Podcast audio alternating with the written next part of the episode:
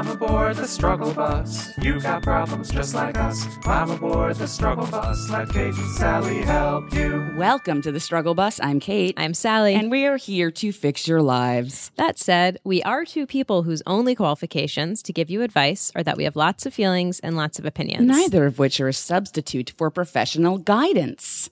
Sally. Hi. Hi, how are you this I'm- morning? I'm great. I'm uh trying to make you talk so I can have some coffee right yeah, here. no, do that. I I'm changing my jibber jabber as we speak, even though I really want to talk no, about what I I want to know what What I was gonna can't talk- I'll do Yeah. both. Yeah, Okay. can't bury the lead. Um, well, I'll tell you what. If you want to contact us, you can tweet at StruggleBusPod, email us at StruggleBusPodcast at gmail.com, Instagram.com slash the Struggle Bus. sorry. That's what happens when you do the worm with your was arms. doing the worm and also to hit the microphone. No big deal. Um, use the hashtag StrugglePodBuds420 to find a struggle buddy. Um, website, StruggleBusPodcast.com if you want to become a member uh, for li- as little as $5 a month and you get a ticket to ride card. Sally, what Mm-hmm. is that? Okay, a ticket to ride is uh, a card that you can keep in your wallet or in your pocket or under your pillow. It looks just like a fare card that you might use to swipe and get onto a city bus or a subway. And it says on one side, never ride alone. And on the other side, it says, I think, good for a lifetime of rides on the struggle bus. Yeah. And you can also write your name on it. Um, and it's, uh, it's struggle bus yellow. And it's awesome. I carry mine with me at all times. And it's definitely worth five dollars. Yeah, and just as um, you know, just as important, you also get all the bonus episodes. We have eight of them. They're monthly, and we're doing a new one soon. I'm guessing Mm-hmm. This weekend, maybe. Oh, We have ten days. we do have ten days. We'll get you another one In the next ten days, there's gonna be a bonus episode, you guys. Yeah, so as little as five dollars a month, and you can get all that info on strugglebuspodcast.com. Tweet at Sally T, tweet at SBK Heller, and if you want to email us a letter, do strugglebuspodcast at gmail.com. Again, but if you want to join our secret Facebook group, send a separate email with the uh, line, subject line, uh, add the group, add me to the group. Uh, and if you want to get advice, separate email with a different subject line, strugglebuspodcast at gmail.com. Mm-hmm. And yeah, become a member if you want or not. You can listen. The show's free. Yeah, you don't you don't got to become a member if you don't want. No, Sally, is there a hint of cinnamon in this coffee? There is, and here's why. I know Okay. that it's not really your thing, and I was kind of hoping you wouldn't detect it. That's hilarious because I, I do. It's not bad. But here's the thing. Um, I ran out of coffee this morning. And so I had to use my backup supply, which is like not super fresh. And the only way to make it sort of drinkable is to put a little cinnamon in it. You so I, I was kind of hoping you would notice the enhanced flavor, but not the cinnamon. No, I noticed both. But also, I didn't realize that was a thing. Sally, you got to open your own coffee shop. I know, right? But it would just be like me brewing. I just have like one option. It's like with cinnamon or without. Great. Great. I'd go. Um, Done and done. Is it like that place? Uh, has that place closed yet? The uh, the bad place That you keep going place. to? They should close or No, like, I haven't. I haven't. I keep talking about it. I never go to it. I just want to be clear. I do not patronize that garbage place. Yeah. But I did walk by it this weekend and scowl. What's it called again? Clever bl- blend. Clever blend. Yeah, just so you all know, on Fifth Avenue in Yeah. Park Slope. we are not. We are uh, not patronizing. sponsored. Yeah, we are not sponsored by them. by them. We're sponsored by not going to them. Exactly. Um, cool. So should, should we start? Uh, Yes. Jibber jabber. Okay, so I just actually changed my jibber jabber. I was going to talk, I, but I, I found a way to work it seamlessly into my self care. Because you So wrote something else in the doc. I so, did, I did. But I'm going to talk about when we talk about self care. Got it. So, um, this past Friday, I was invited to speak at to uh, um, students at the School of Social Work at Adelphi University um, in downtown Manhattan, and I was invited by an old professor of mine. Um, Shannon Lane. I don't know if she listens, but I'll say her name. She's the best. Um, who was a professor of mine when I was in grad school, and and is awesome and made me understand social work research, which was the thing I would I thought I would never get. Um, anyway, so I talked to her class. It was like a small class, and I talked about community organizing and like my um, the campaign that I worked on, and they asked me such amazing questions about like allyship and like yeah, like because you know I, I worked on this like transgender rights bill, and I was talking about being an ally to a community, and someone was like, "But how did you get them to trust you?" And I was like, "Ah, "That's an amazing question." Ah, Great question. Yeah, and it, it gave me, and I was like, I don't know that I did. Um, I was very honest, but like it gave me an opportunity to just like reflect on my work and like my relationship to my work, and it was really cool to just be talking to like I don't know, maybe like ten or twelve people who are like pretty psyched about going out there and like helping people in like a like social work has this code of ethics that's really social justice based. It's like the only helping the only helping profession that has this code of ethics. So like when you go to a social worker, like they're not just interested in like giving you therapy they're interested in like or like managing your case they also are going by this really social social justice based code of ethics and so it's really cool to talk to students who are interested in helping people not just with their like the things they struggle with in their lives but also understanding how the systems that are around us like marginalize us and impact us.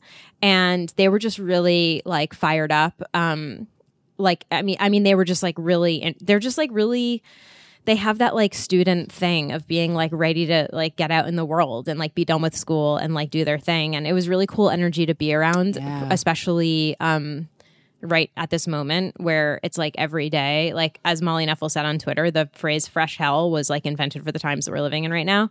Um and it was just like really rad. Um and it was also just really fun for me. I love talking to people in groups, not one on one. Please don't talk to me one on one. But I love talking to people in groups. Caveat when I'm like in the front of the room, not like at a party. Mm-hmm. Um, I like holding court. I like to talk at people. Um, so it was just really enjoyable and uplifting. And it was on a Friday evening, and it like was like the fucking best way to end the week. That's So- cool because you feel in a way that you're not alone, and uh, you can you can grow old gracefully as others slowly take over the world for you I with good know. intentions. Yeah. I, I was like, we're gonna be okay. Like you guys are gonna crush it. Like Yeah. thank you for like doing what you're about to do. you may have seen me roll my eyes when you were talking. It was me going, "Hey, you know," because everyone's like PC culture, this, that. And it's like maybe if we change the word PC to code of ethics, because that's literally all it is. Right, yeah, it's like, exactly. hey, don't say this. Why Yeah. not? You just can't. yeah, yeah. Please don't be a terrible person. PC, please. Yeah, it's like no code of ethics. It's it's just sort of a uh, an agreement. You don't have to agree to it. You don't have to be my friend either. But it's Yeah, a, a right, social exactly. you know agreement that people take, and they don't have to, but that most people do. Yeah, totally. Anyway, So, Katharine, what are you going to jibber jabber about? Well, first of all, MTA update. Uh, Yeah. you all wrote in and said congrats on the hundredth episode. Thank you, thank you, Thank you. And then others wrote in and were like, "Hey, check this out." And meanwhile, I'm on the train going, "You guys, it's still happening today." So my Twitter timeline was full of um, me being stuck on the train again. I'm finally following the F train because I, I wanted to start a Twitter handle, but someone else did. It's hilarious. They said it's like I can't get through a day without a catastrophic failure, which I love. Wait, So- that's like the F train. that's the F train That's mock amazing. mock Yeah, yeah. Twitter. It's uh, at MTA underscore F underscore train, which I was so great. really jazzed about. But the other things I want to talk about is I've been a little down. Um, the news is really, really rough every day, no matter what day, and yet uh, this week it kind of hit again, kind of hard. I've been not not paying attention, but like, okay, we got to get through and keep you know moving forward and dealing with things. And this this week was just a clusterfuck, as you know. Philando Castile's um, murder, they found that the guy who shot him did not kill him, so you know, um, which is uh, awful. And uh, then we had another black woman who was killed by the police, uh, Charleena Lyles. And the Muslim woman who was killed, I don't have her name in front of me. Nabra Hassanen, Yeah. Um, Virginia. yes, in Virginia. Um, that and the healthcare and all the other things And that the are. mosque attack Mosque on attack. worshippers in London. Yes, yes, that was It's been a recent. really big news week. Yeah. A- Um, a, terrible news week. So I just wanted to say, uh, yeah, yeah, it's tough. So I'm feeling a little like, again, keep using whatever you can to help, to change, to help, to listen, and and um, it's just kind of it's been a little bit sad. Yeah, it's been really rough. It's been like really profoundly sad and scary. I just keep thinking about like my just black people in this country and Muslim people in this country and everywhere and it's um it's really hard to wrap your mind around. Mm-hmm. And you know, it feels like this is happening more or something, but it's not. It's it's being reported more, and also now people have cameras to mm-hmm. record it, so it's it's been happening forever. Mm-hmm. Um, it's not like it's something new, but it just feels like it is because the news occasionally goes into bursts of reporting on it. But but I feel like I mean the Islamophobic Oh, that's violence Sorry, I meant the police killing black people. Oh, yeah, sorry, but yeah. yes, the Muslim Islamophobia has definitely Yeah. gotten worse for sure. Yeah, it has. Like it's like I mean, I'm sure though it, it also has been going on for a while, but the like the like targeting of Muslims is just like fucking terrifying. Mm-hmm. and usually women. Usually, it's Yeah. been. I mean, there's been a lot of victims. Sorry, especially with the mosque um, yeah. um, hit.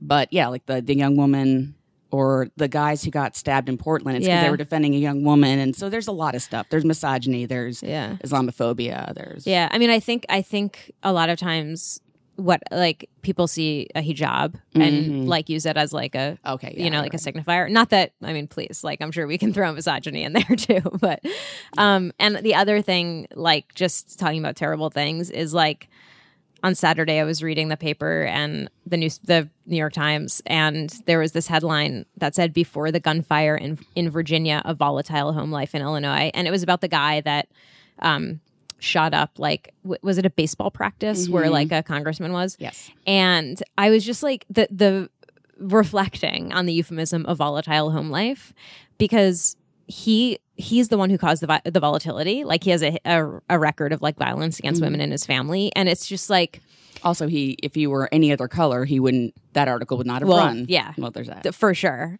But it's like I was talking about this with my girlfriend. Like if if we don't want to pay attention to domestic violence as a predictor of like you know other violence and like mass shootings um, because we don't care about women maybe you just then fine let's not care about women let's let's just care about the men that that man might kill in the future maybe that's a reason to care about domestic violence you the know Portland stabbing, those those were men who Yeah. stood up for a woman who got stabbed by this guy. So yeah, it affects everyone. Everyone.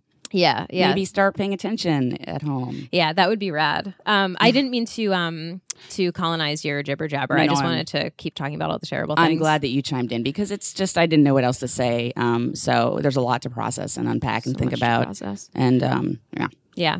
Um, well, that's a really good segue. What have you been doing for self care? Oh boy. Uh, so I uh, yesterday I had one of those days where I had an audition in a certain building, and then I had three hours of free time and another audition in that same building, Oh, in that same neighborhood. Normally I'd be like Starbucks, but it was in a neighborhood.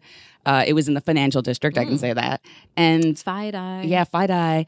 And uh, it's just weird 9 11 stuff. Like it's right by the World Trade Center. Yeah. And it was hot yesterday. And then I couldn't find a Starbucks that let you sit because it's like more of a get in and out, you know, Totally, yeah, business yeah. environment. And then I thought uh, for a while, it's not happened, but a little panic attack coming on. So I was like, Mm. you know what? Go home. Like, just go home. Yeah. And I was like, but I already packed my stuff. I'm ready. For, I had hours to kill. I Mm-hmm. had work to do, but I was like, you know what? Go home. So I did.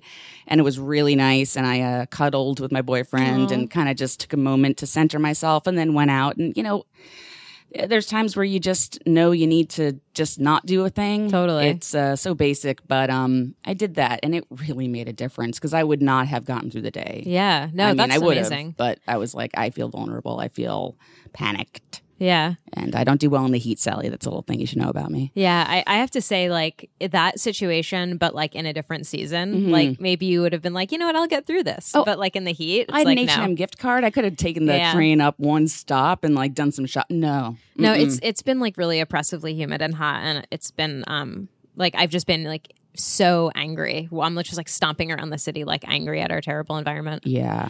Um, but yeah, good job. What did you do for self care?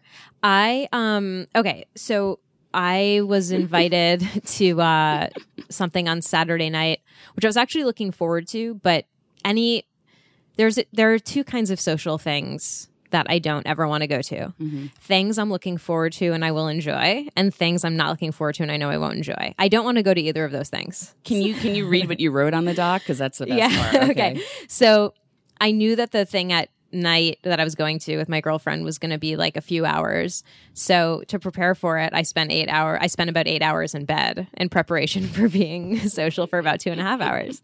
So basically, like I've learned, I think actually through like talking about self care on the struggle bus has helped me like notice my Same, patterns. you know, yeah. and I've I've come to realize that like if I have a social thing at the end of the day or in the evening, I actually if I spend the time leading up to that doing like absolutely nothing expending like no emotional energy i can actually like look forward to the thing i'm going to and like get through it so um we w- first of all the other thing i was going to talk about that i took out of the doc was i was going to talk about philip k dick Philip K. Dick. because we watched uh blade runner and um we watched blade runner on saturday the day i was in bed for eight hours and uh minority report on sunday we had like a philip k dick weekend and i just Who's Philip K. Dick? he Philip K. Dick is the dude that wrote Do Androids Dream of Electric Sheep, which Blade Runner is based on. He wrote like Minority Report. He wrote the movie that Total Recall was based on, The Adjustment Bureau. I didn't know his Like- name was Philip Dick. yeah. Great. PKD. Um, and he wrote these books that are like I'm sure people who are into the genre think he's amazing, but I think that most people think of him as like he was like on speed for a lot of the time and he wrote these like kind of mediocre books, but that people have adapted into like the most amazing movies. So um and and they're all like, you know, this really intense a lot of them deal with this really intense like dystopian future where these huge shadowy entities kind of control your life. It's maybe the government or corporations. And No, you were just watching MSNBC, Sally. right, That was I know. not a movie. I was just watching a newsreel. Um, but yeah, it's like and and like but in both Minority Report and Blade Runner, there are like these it's like what is self perception? What's the nature of identity and who are we and what do we see and is what we see real? And it, it's just it's really really um immersive and absorbing and watching those movies completely prevented me from like getting like like like just like indulging my anxiety. They were just like so amazingly distracting and immersive and also kind of deep.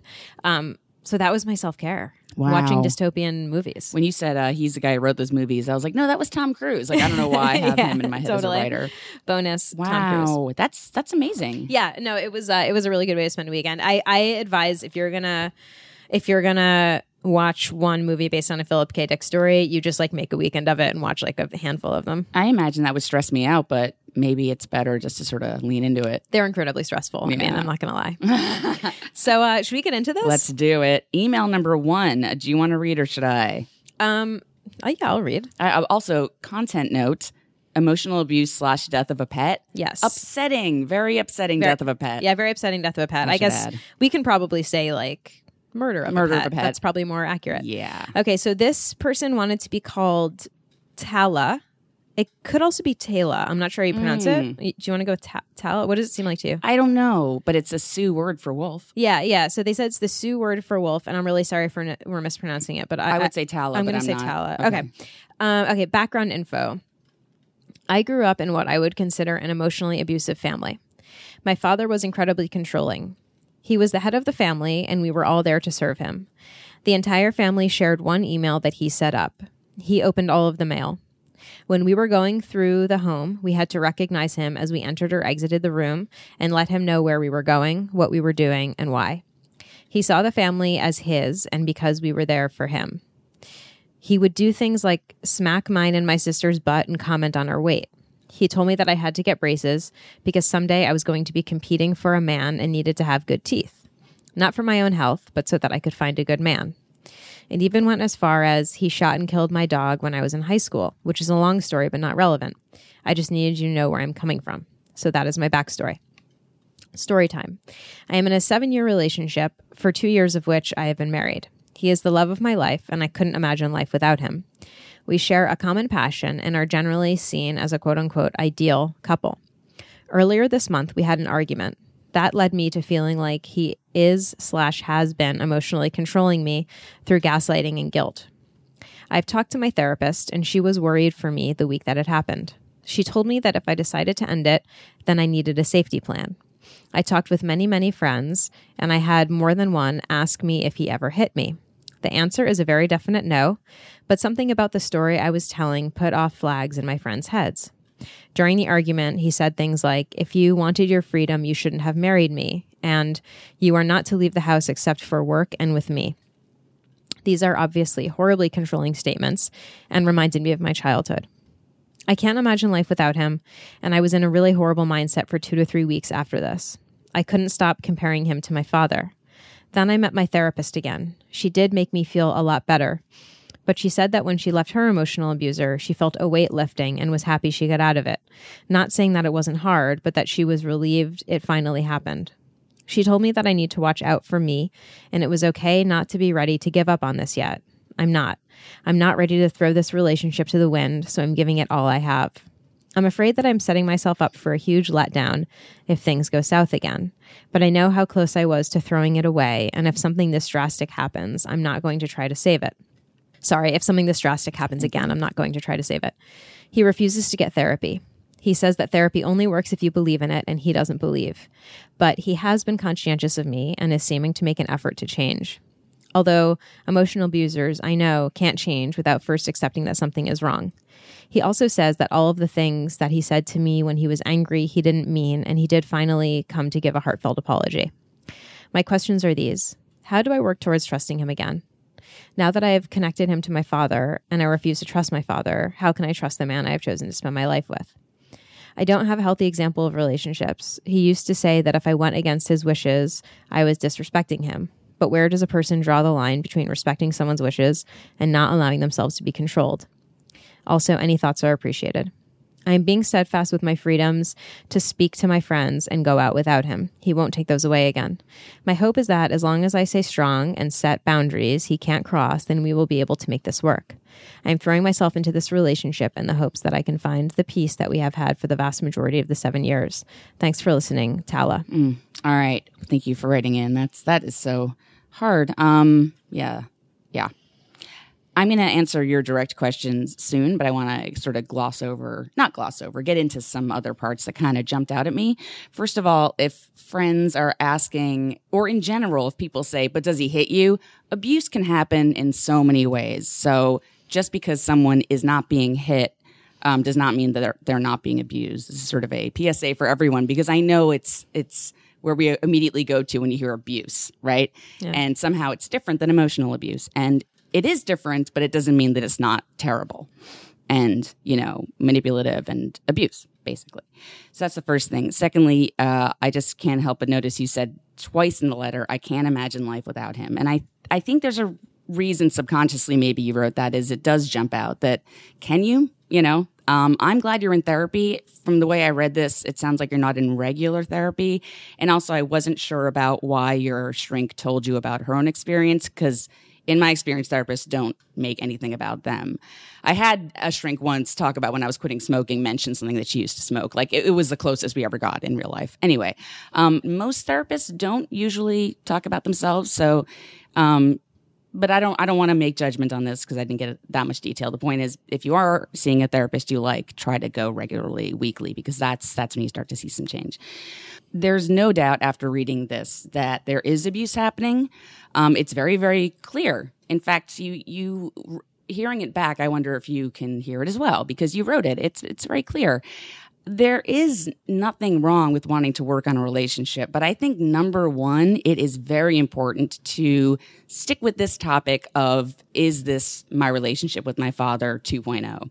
And if that's the case, I don't, I know it's all you know right now, and this is something you said, like I said, you said twice, but, um, gosh, I how to, how to put this. It's hard to do. It's hard to start working on that, but that is something that I hope you continue to address as you move forward because we all sort of mimic relationships that we're taught, healthy or not healthy. And um, it is possible to get out of that. In fact, it's probably preferable because let's say you decide to have a child or, or just in general, if he, you know, starts being more controlling, it's perpetuating the abuse that you grew up with. And um, I know that with therapy, there is a way to learn about these behaviors. Sally, before I keep um, going.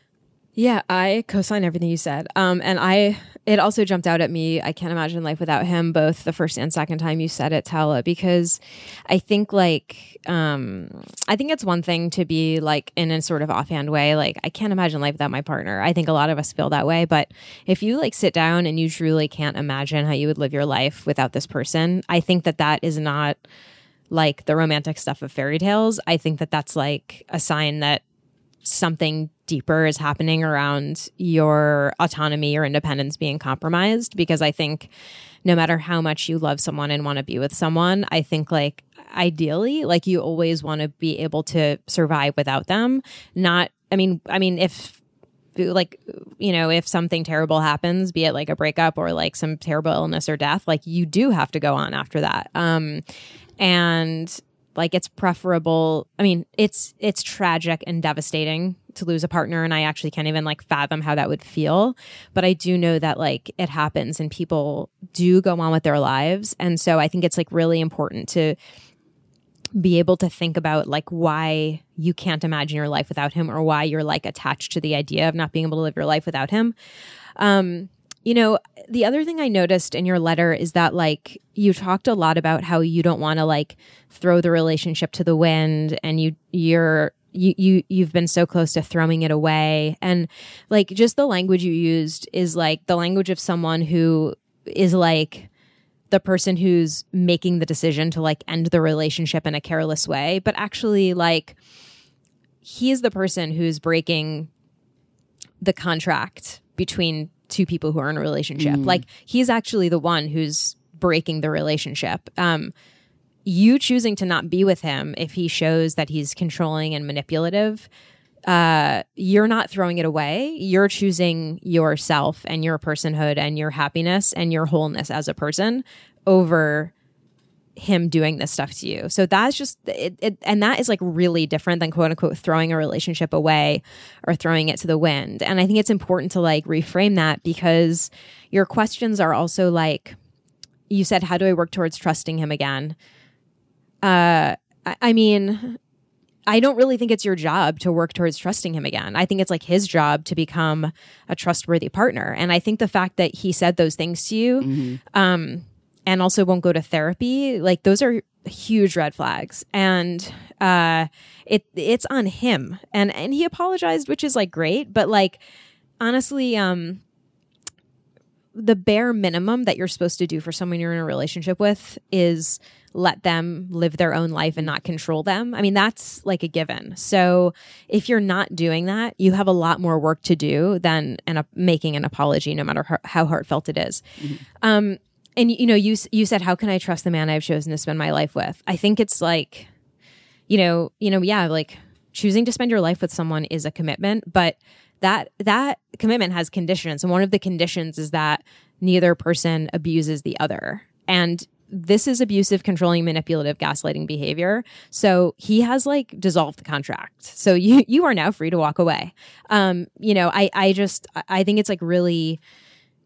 I, I think if you're you're trying to figure out where does a person draw the line between respecting someone's wishes and not allowing themselves to be controlled, that the fact that you are trying to parse that should indicate to you that the situation you're in has he has rearranged things successfully enough in your mind that that's a line that you can no longer find for yourself and you're trying to find it.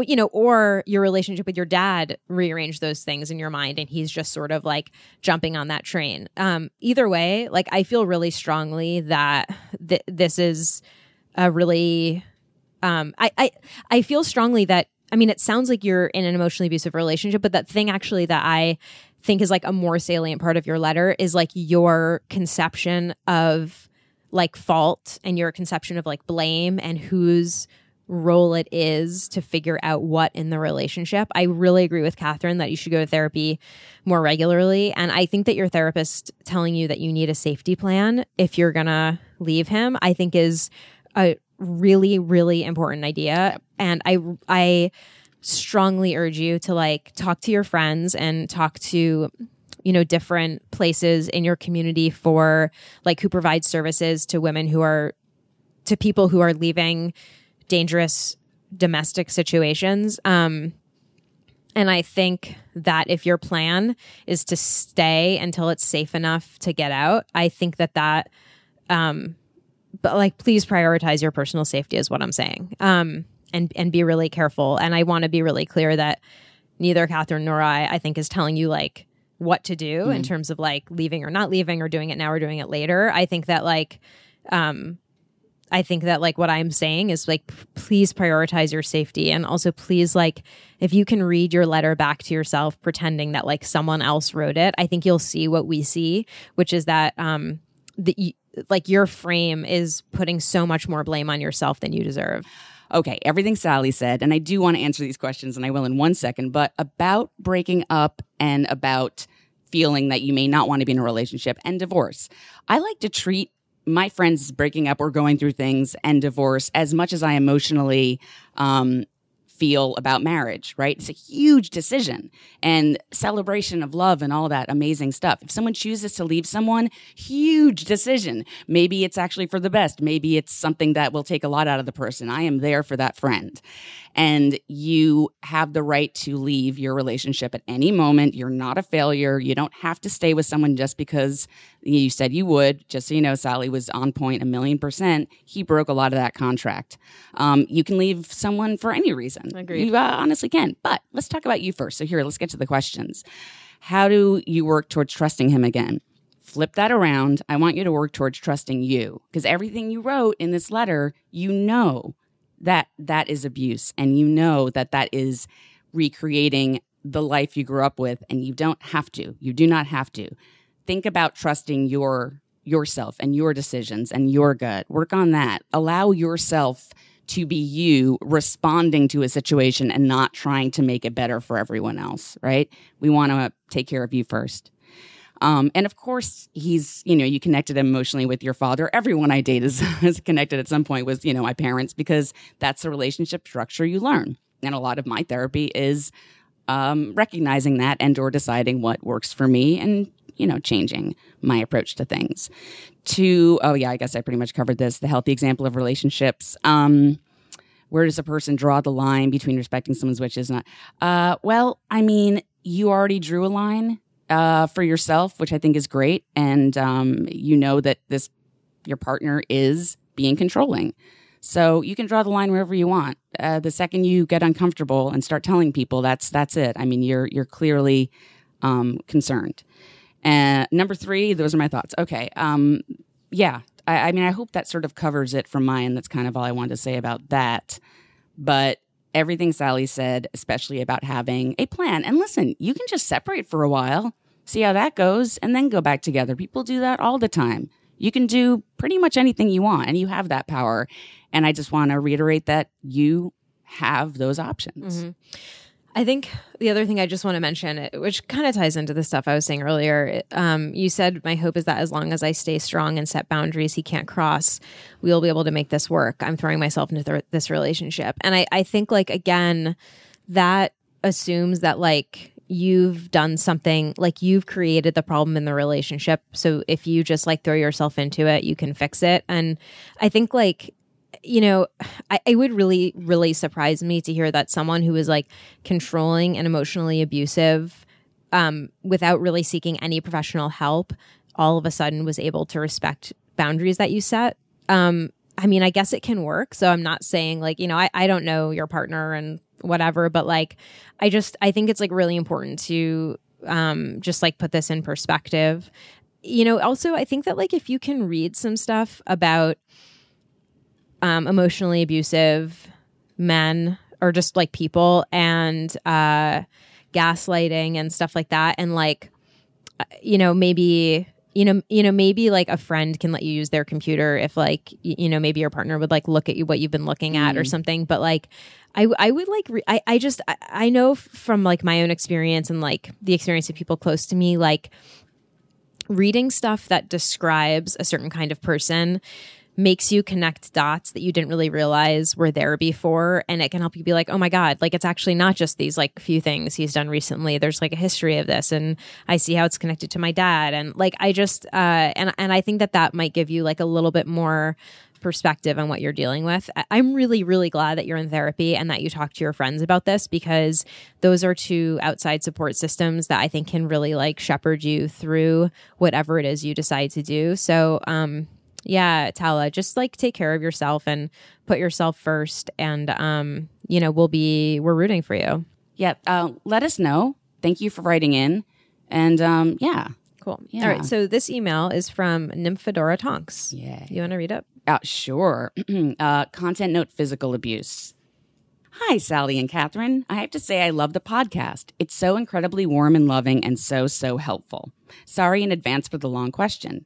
My background is this I'm 25. I live in a very expensive city, and I'm lucky enough to live in my family home with my mom while I work.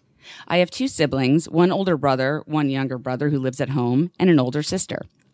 My mother is a widow. A few years ago, my father passed away. My dad was a very strict disciplinarian father who would punish us physically with a cane when we misbehaved.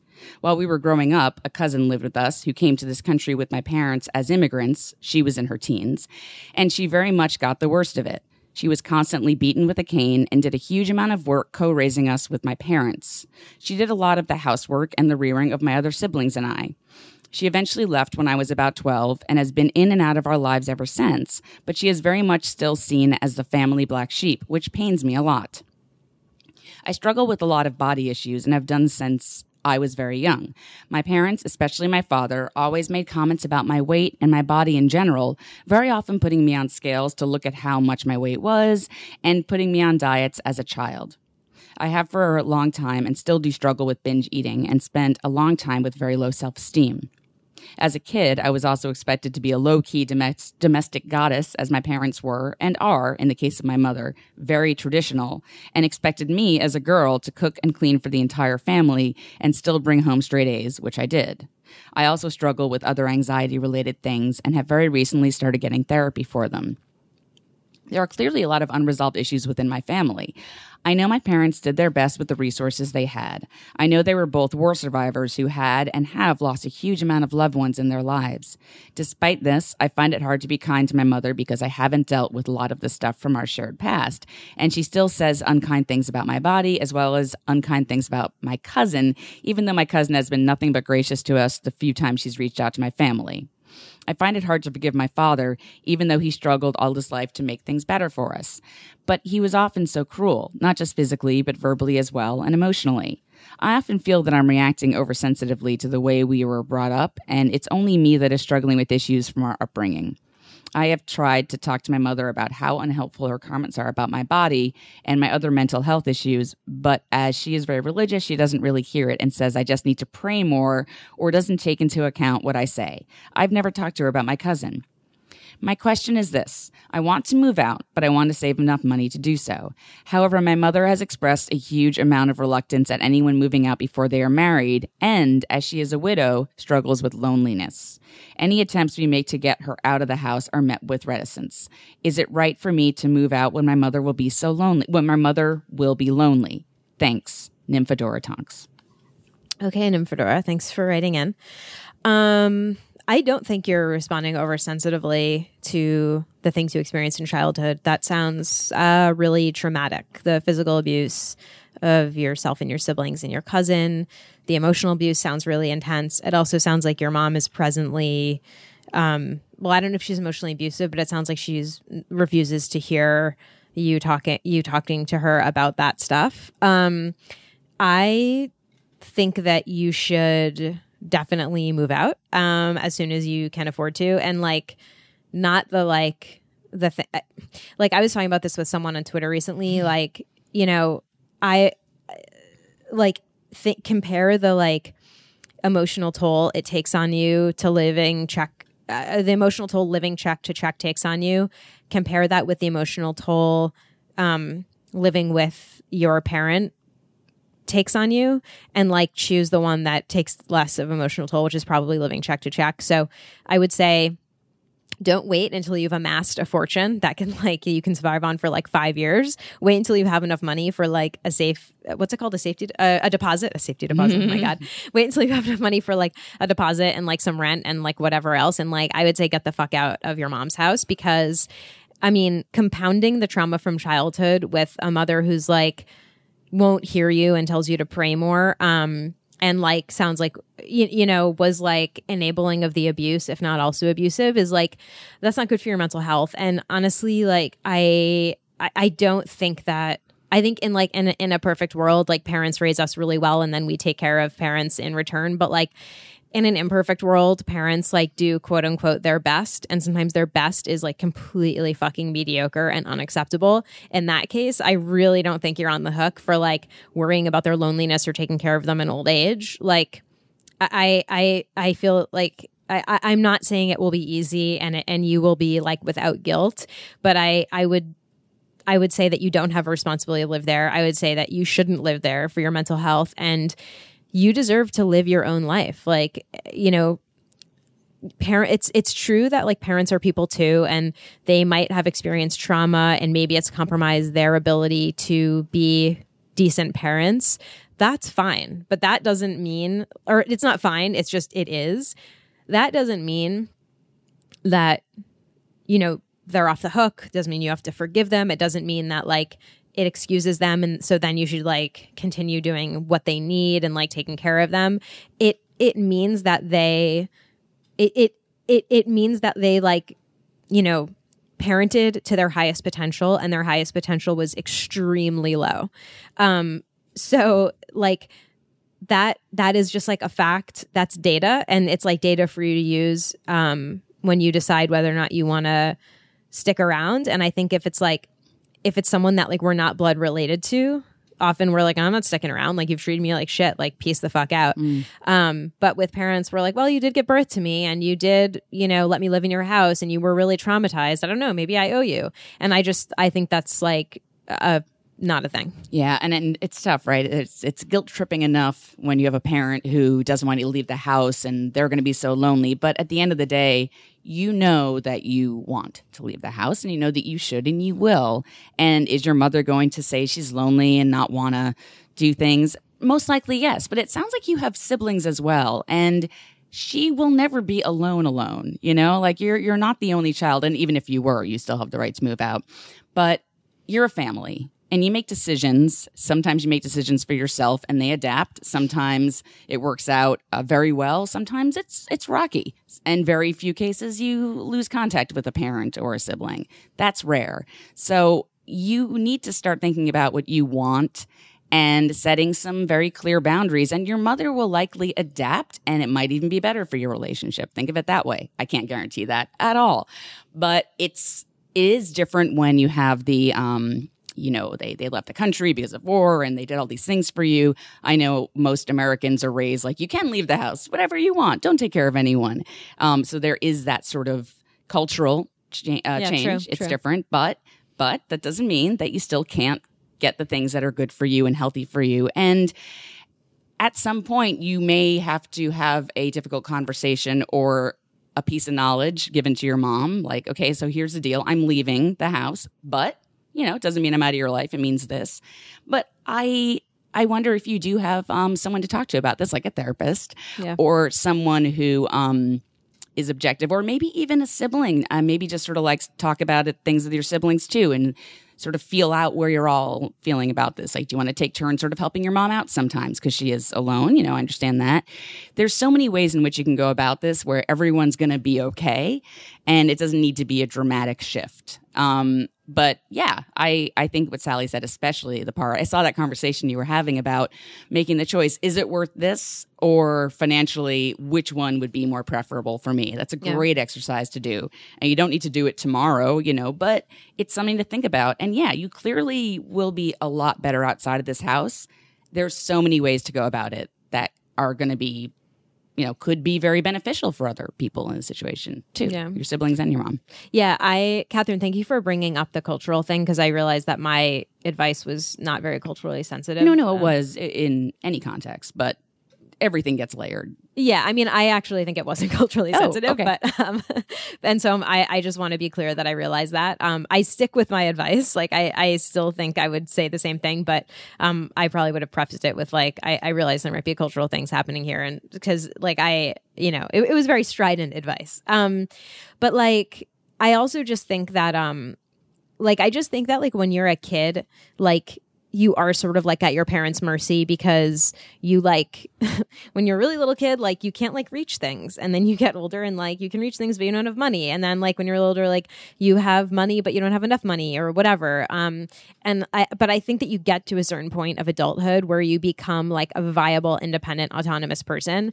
And at that point, like you're at that point, if you're staying in a situation that's emotionally unhealthy, I think you have to like ask yourself what's really happening for you that you're choosing the needs and happiness of a person who was abusive or enabled your abuse like over your own. And I really think like Katharine is very correct about like talking to a therapist. I I mean just the abuse from your childhood um that is a lot. I mean that is trauma. Like I mean I don't mean to tell you how to experience your childhood but like what you read to me felt traumatizing. Um, the the the um, commenting on your body, putting you on the scale, the the um, is this the the one with, uh, like the physical abuse? Um, that is all stuff that leaves like really deep and intense like psychological scars. And so I I would like definitely encourage you to seek professional help for that stuff for like processing that stuff. Yeah. Yeah. That's true. Um I, I did, Sally, think you gave very good advice, though. I didn't Thank think you. it was uh, too much. But, you know, there's so many variables in any situation that changes things. And this is, you know, some, some of yours. I did also notice that any attempts we make to get her out of the house are met with reticence.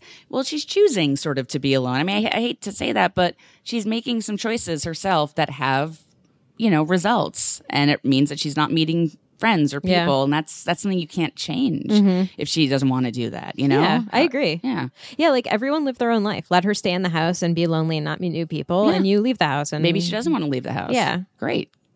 Yeah. Um, Um, yeah. Should we should we do the third letter? Do we have time? um, I mean, I have time. Okay, let's do it. Do you have like bandwidth? yeah, I do. Okay. Yeah, I came here earlier today, listeners, and I was like, I don't know if I can do more than two because the two are very heavy. Mm-hmm. Yeah. You know, a lot to think about. But I, I feel like I could do the third one. Let's get into it. Let's do it. So, okay, this is from Drusilla. Um, okay, dear Kate and Sally, this is an update slash question from Drusilla from episode fifty-eight, "The Adventures of Loopy and Peanut Butter." Wonderful title. Also, I use they them pronouns now. My last question was about my dad. I'm sad to say that our relationship did not work out. I broke contact with him a few weeks ago. However, your response to my letter was super validating, and all in all, I'm glad he's out of my life, at least for now. It sucks, it's incredibly tough, but I'm real proud of myself and feel confident that I'm on the right path. I also have a question.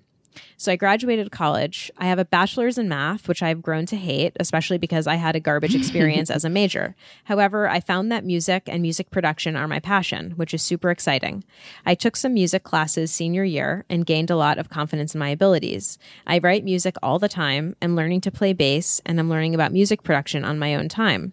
But now that I'm graduating, I'm asking myself, how do I incorporate this into my life? I know I can continue doing what I'm doing, but how do I put myself out there as a musician? And do you have any advice on eventually having a job that is related to music slash music production? Thanks as always, Drusilla. Awesome. Thanks so much for writing in. Well, I think we talked a little bit about in the past how you can incorporate all of your love of things into a thing that it can also help pay rent or have a job that helps pay the rent while pursuing some of the things you love. Mm-hmm. And I don't know where you live, but I mean, there's so many wonderful open mics and music scenes, online music scenes. There's a lot of places on SoundCloud where new artists are trying their stuff out.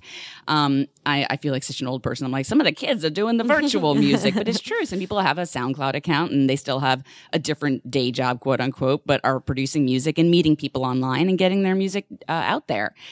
I think that there's so many ways in which you can go about that, but so long as you're you're recognizing that these are your passions um, understand that your your path in life might take different directions. And so long as it's sort of making you feel good and making you feel fulfilled there there are no wrong answers to this. You literally can do whatever you want you know i mean i think about the position i was in five years ago ten years ago. I couldn't have told you in a million years that i'd be a podcaster. What the heck is that?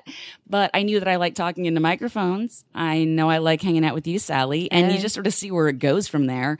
Um, you know I, I just sort of fell into it by accident and loved it. So there are so many ways in which especially in this computer world of uh, internet stuff where you can meet so many people who are doing similar things to you and you can collaborate with them and you could eventually turn that into a job or look into doing an apprenticeship or working with someone um, it, it sounds to me like you're not concerned about getting a job period so there's nothing wrong as well like i said but just getting a day job to fill in the gap while you sort of figure this out sally thoughts Yeah. Um. Well, congratulations on graduating, and also congratulations on um. Well, I don't know. I, I congrats on I guess like taking a break from your relationship with your dad. oh Um, right there's that aspect too Yeah. Um. It sounds like you made a decision that you feel good about. So um. Yeah. Congrats on that. Um. You know, I don't really know anything about music and music production, so I have to say that I can't really provide any advice on how to get a job related to those things. But I think that I if I were in your position, I would be sort of like identifying the people who have the jobs that you would want to do and try to understand and like learn how they got there and what they did. And you know people i have found like really love talking about themselves. And so i think that like contacting someone and you know saying like you know i'm i'm like a like really interested in in your career path, can I take you out for coffee and and ask you like for a half an hour about you know how you got to where you are now um or some you know something like that? Like don't don't call someone and be like can i pick your brain for a half an hour? Call, you know call someone and you know compliment them on like how what they do mirrors what you might want to do and like have some really specific things you want to ask them and offer to take them out or whatever you know like for a coffee. Um i think that that like for me in the past has like yielded like such helpful information and you know people i think tend to be really generous with their time especially when someone is like telling you like wow you're you're so cool. You're doing what i want to do. Can i talk to you? I feel like no one responds to that with like ugh no. I mean Mm-hmm. some people do and they will but um but I, I think like most people are like pretty psyched to be um to be able to like provide that help to people. And i think that that's a way of like getting the lay of the land and like understanding the field and like getting a sense of like what it is people do to like work their way into certain positions. Um and i think also like i don't i don't really know you want to put yourself out there as a, as a musician so i think like um i don't know what kind of music it is you do but if it's the kind that you can like you know go out and perform in the community i would you know yeah like do open mics like find opportunities to perform um I, I'm not. I mean, I I don't like music production. Could be like you also want to make like soundtracks for video games. So maybe it like you. It's not a thing you would do out. But if it is, I think like definitely getting yourself out there as much as you can and like talking to other people who are in the scene that you want to be in is like for my money like the best way to like make a move into a profession that I want to be in. Mm-hmm. That's what I got. Yeah, and I also want to say from uh, one person to another who does not talk to their dad, I see that it's a few weeks in. Uh, congrats on making a really difficult decision, and it's totally, um, it's it's hard, and it's it's for the best if it's for the best, and uh, yeah, just uh, solidarity. Cool. yeah, So, um, Drusilla, good luck, and thank you for updating us about your last email. Um, definitely, like always, update us. We'd love to hear from you guys. Let us know about the rad music music production job that I'm sure you're going to get. You, you know, you can also. I don't know if you're in the Facebook group, but you can also join the group and see if people. Um, there are some like artsy people in the Facebook group, and there might be people who are like musicians and yeah. who can like brainstorm with you. So that's another uh, idea. Yeah. So listen, you can tweet at us at StruggleBusPod, email us at StruggleBusPodcast at gmail.com, Instagram.com slash the StruggleBusPod. Use the hashtag StrugglePodBuds420 to find a struggle buddy. Tweet at Sally T. Tweet at me at SBK Heller. Go on to StruggleBusPodcast.com to become a member for as little as $5 a month. And if you want to join our secret Facebook group, email us, StruggleBusPodcast at gmail.com, and give us the email that you use to log into Facebook with. And uh, yeah, sometimes uh, we have to do it several times because the email with the info will go to the junk mail folder or they don't get the email. So just tell us if you didn't get it and we will get you into the group. Sally, I need your help. Um, so okay, these are both amazing. Song of the week is my pick, and I don't know, so I wrote down two. Sally, what's your I, you know, it's really tough to argue against Broken Wings. Listen, I have to say also Mr. Mister is the name of the band? Brilliant. Have we not talked about this? that is brilliant. what a great band name. great band name, Yeah. and like the first one is just Mr. and the second one is spelled out. Mister. Oh, oh, I wrote Minter. Well, there we are. Mr. Mr. Minter. It's uh, it's the remix. It's the remix. So yeah, Mr. listen. Minter. If you know Broken Wings, this is about to happen. If you don't, this is about to happen. Yeah. Congratulations. This is a great song. But it's actually kind of I don't know, the, the lyrics are, you know, take these broken wings and learn to fly again. And I'm sure it's patronizing and I'm sure it's about sex or something somehow. but all I remember is that part. And pro tip when singing this during karaoke, if you have control of the reverb button on the microphone, uh, the last part where it's like broken wing, turn on reverb. It's like, oh, whoa, good, blow tip. your mind. I bet you didn't know that you were going to get a pro karaoke A tip in this episode, pro tip. listeners. Karaoke pro tip is a great. Well, I don't know if it's the episode title, but Oh, it's a good. It's a good line. yeah, There it is. Well, listen. Thank you so much for listening. I'm Kate. I'm Sally. Bye. Bye. Take